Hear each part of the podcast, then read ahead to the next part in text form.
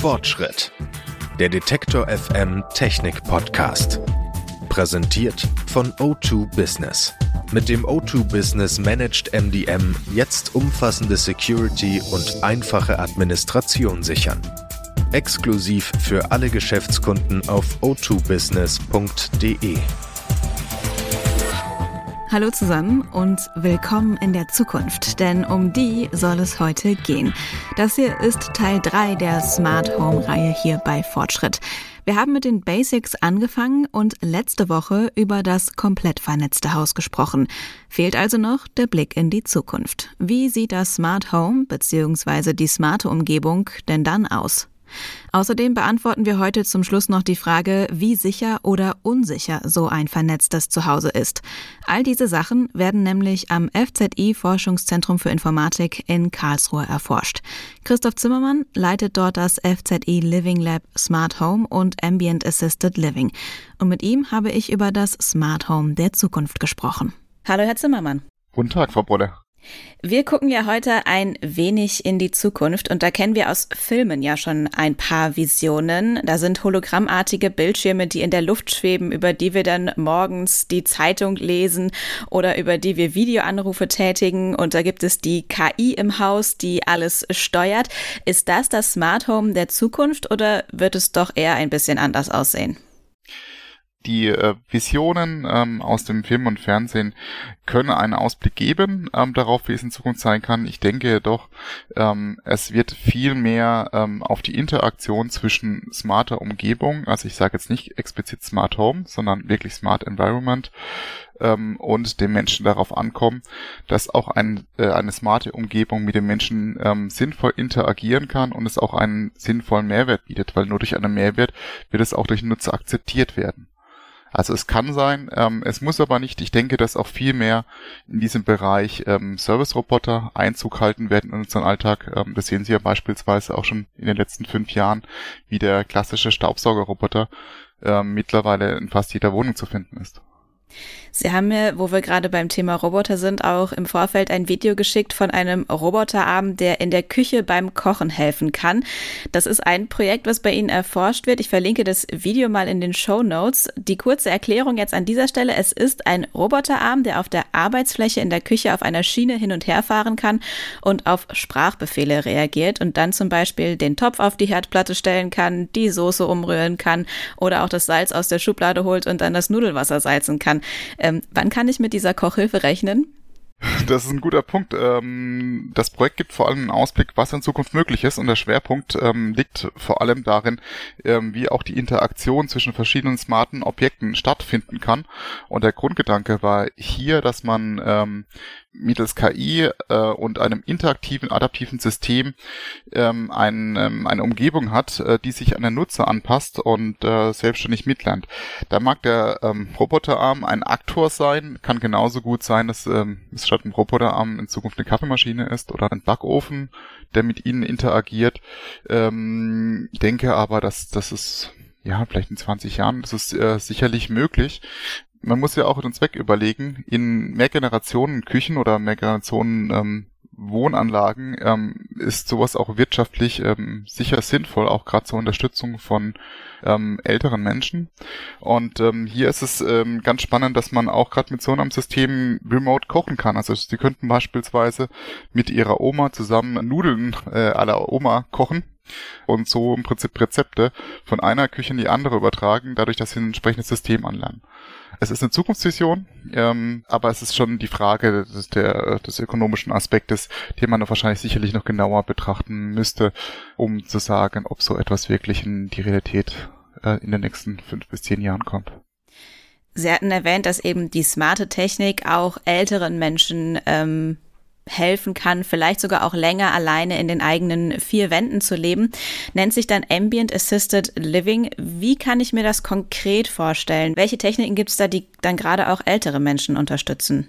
Ambient Assisted Living beziehungsweise Middle Active Assisted Living ähm, bezeichnet ähm, ganz einfach ausgedrückt, einfache Dinge wie beispielsweise ein Nachtlicht, was Ihnen nachts bei der Orientierung hilft, bis hin zu konkreten Monitoring-Lösungen, um beispielsweise zu erkennen, ob Sie gestürzt sind ähm, und diese Information auch äh, an Ihre Angehörige weitergeben, um halt frühzeitig, beispielsweise bei einem Schlaganfall oder ähnlichen, festzustellen, ähm, wenn da schon länger keine Aktivität mehr im Haus war ähm, und jemand beispielsweise dann äh, äh, nicht dann, keine Ahnung, 48 Stunden lang auf dem Boden liegen muss, sondern sie schon nach einer kurzen Zeit relativ äh, schnell feststellen, okay, da ist jemand gestürzt, jetzt kann ich nicht mehr aufstehen und man geeignete Maßnahmen einleiten kann.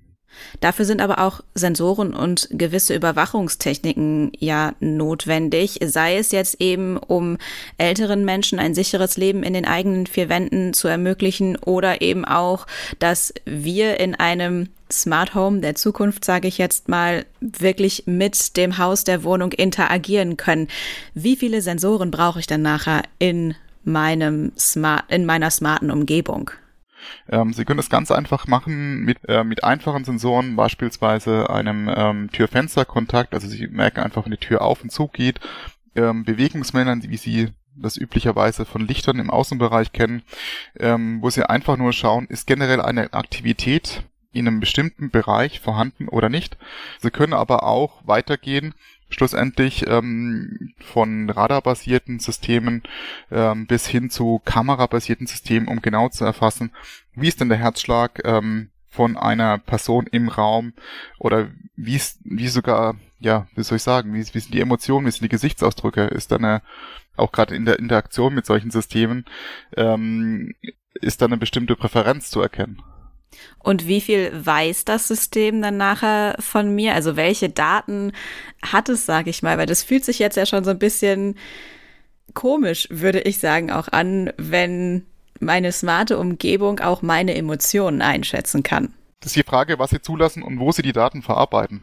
Ähm, wenn Sie die Daten natürlich ähm, in eine Cloud oder ähnliches geben, ähm, ist es natürlich immer zu, zu, beachten oder wenn sie nach außen geben, ähm, ist es immer zu beachten, wer Zugriff auf diese Daten hat ähm, und ähm, ob diese Daten auf ähm, einem europäischen Server gespeichert werden, der nach Datenschutzgrundverordnung entsprechend gesichert sein muss, ähm, oder ob sie lokal die Daten verarbeiten und das System mit rein mit den Daten arbeitet, ähm, was ihm zur Verfügung steht.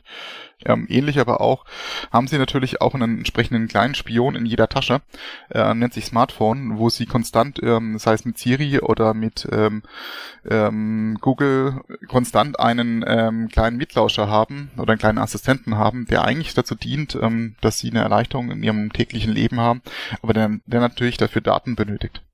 Bei dem Roboterarm in der Küche hatten Sie noch gesagt, okay, da könnte man so in 20 Jahren mal drüber nachdenken. Können Sie uns einen kleinen Vorgeschmack noch geben, welche smarte Technologie vielleicht aktuell noch in der Entwicklung ist, auf die wir vielleicht nicht mehr 20 Jahre warten müssen? Das ist ein guter Punkt. Ähm, smarte Technologien zum einen ähm, werden sie in Zukunft oder in sehr naher Zukunft ähm, auch relativ einfach verschiedene ähm, Systeme miteinander vernetzen können und so, so auch relativ einfach auch ähm, äh, einen Mehrwert mit bestehenden Technologien haben, aber auch kleine Service-Roboter ähm, halten ja schon ähm, Einzug in unser in unseren Haushalt. Ähm, das heißt, man hat kleine Assistenten, die jetzt nicht nur lokal in der Ecke stehen und dann ähm, leuchten, sondern die ähm, sie begleiten und halt auch an dem medizinischen Bereich, würde man sagen, Point of Care, also an dem Punkt, wo sie, wo sie gebraucht werden, ähm, auch zur Verfügung stehen. Beste Beispiel könnte sein, ähm, wenn Sie gerade auch in an betreutes Wohnen denken, wo sie im Prinzip komplexere Wohneinheiten haben, ähm, wo natürlich auch so ein System dazu dienen kann, ähm, ähm, autom autonom durch die Gegend zu fahren und auch zu erkennen, wenn es beispielsweise jemand ähm, nicht in den eigenen vier Wänden, sondern irgendwelchen Gemeinschaftsräumen gestürzt ist. Es gibt ja schon, gibt ja schon erste Implementierungen, auch auf Staubsaugerrobotern, die zum einen zum Einbruchschutz, ähm, aber auch zum ähm, Schutz ähm, von ähm, des Benutzers ähm, eingesetzt werden können. Also das ist natürlich ähm, sehr einfach zu realisieren, weil sie haben ja schon auch in vielen Robotern äh, oder Staubsaugerrobotern nicht nur klassische ähm, chaotische Systeme, die einfach gegen die Wand fahren und dann ähm, im Prinzip die Richtung wechseln, sondern sie haben ja schon komplexere Sensoren ähm, und auch schon die ersten Kameras ähm, sind hier verbaut, ähm, die natürlich ähm, auch äh, erkennen können, wenn es Abweichungen im räumlichen Umfeld in einer Wohnung gibt und darauf den Nutzer entsprechend ähm, informieren können. Also im Prinzip, dass man auf bestehenden ähm, Gerätschaften Mehrwertdienste ähm, anbietet. So beschreibt Christoph Zimmermann vom FZI in Karlsruhe das Smart Home der Zukunft. Und gleich klären wir noch, wie sicher dieses Smart Home denn wirklich ist. In Zukunft und auch heute schon. Eine kurze Unterbrechung für eine Botschaft von unserem Werbepartner. Ihr wollt umfassende Mobile Security bei einfacher Administration? O2 Business macht's möglich. Mit Managed MDM kümmern sich die O2 Business Experten um die komplette Konfiguration eurer Firmengeräte. Die Sicherheit sensibler Kundendaten und die Produktivität der Mitarbeiter haben Priorität. Egal ob unterwegs, bei externen Terminen oder im Homeoffice. Eine echte rundum Sorgloslösung also, gerade für Unternehmen ohne ausreichende IT-Ressourcen. Denn neben der Nutzungslizenz und dem attraktiven Monatspreis erhaltet ihr den kompletten Service. Von der Steuerung der Konsole über die Verwaltung der Geräte bis zur Sicherstellung des Datenschutzes. Weitere Infos zum O2 Business Managed MDM auf o2business.de. Mit immer mehr vernetzten Geräten zu Hause müssen wir uns auch Gedanken über die private IT-Sicherheit machen. Und das geht über sichere Passwörter hinaus. Darüber habe ich mit Jochen Rill vom Kompetenzzentrum IT-Sicherheit am FZI gesprochen. Hallo, Herr Rill. Ja, hallo. Brauchen wir in Zukunft sowas wie einen Sicherheitstiff für die private IT? Ich meine, mein Auto lasse ich ja zum Beispiel auch regelmäßig checken, ob noch alles sicher ist und funktioniert. Ähm, ja, das mit dem Sicherheitszüfter sind äh, sie nicht die Einzige, die das fordern. Ich glaube, es sind sich alle einig, das wäre total super, wenn wir das hätten. Das Problem ist, es sind sich nicht alle darüber einig, ob das überhaupt möglich ist. Denn anders als bei ihrem Auto ist äh, die Komplexität und die Vielfalt von IT-Systemen äh, einfach wesentlich höher. Ähm, so dass es auch für einen IT-Sicherheitstüv sehr schwierig ist, überhaupt rauszufinden, ob ein IT-System sicher ist oder nicht. Wo sehen Sie denn auch aktuell schon die größten Einfallstore oder Sicherheitslücken im Smart Home? Ähm, Im Smart Home ist häufig das Problem, dass Produkte ungesicherte Schnittstellen haben, Funkschnittstellen oder auch andere Netzwerkschnittstellen. Es ist häufig die Bestrebung da, Produkte, die bisher keine smarte Funktionalität hatten, wie Kühlschränke oder Waschmaschinen ähm, und für die, die das auch die letzten Jahrzehnte gar nicht notwendig war, jetzt mit neuer, smarter Funktionalität auszustatten.